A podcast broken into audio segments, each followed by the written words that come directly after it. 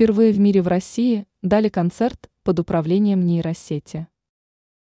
Впервые в мире в российском городе Владивосток дали концерт под управлением искусственного интеллекта.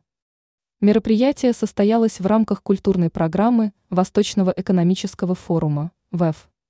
На приморской сцене Мариинского театра нейросеть от Сбера исполнила вместе с Большим симфоническим оркестром симфонию номер один.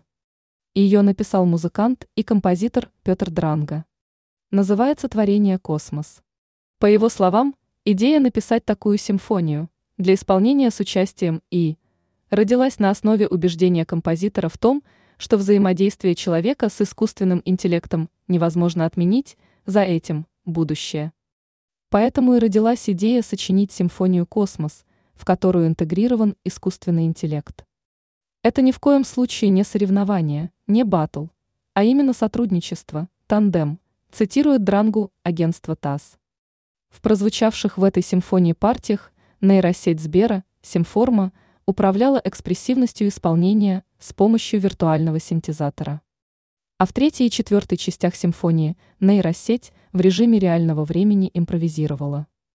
Уникальность этого события в том, что нейросеть в режиме реального времени импровизировала на основе той информации, которую она получила от партитуры Петра.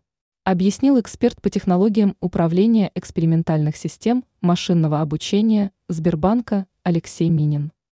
По словам организаторов концерта, вначале ИИ получил информацию о стиле, после чего сгенерировал несколько вариантов структуры будущей композиции. Далее уже непосредственно создавались варианты произведения по заданному стилю, а после из них нейросеть отбирала самый удачный. Это было интегрировано достаточно свободно, очень аккуратно, ненавязчиво. Так оценил работу и Петр Дранга. По его словам, эксперимент с участием нейросети в исполнении написанной им симфонии закончился вполне удачно.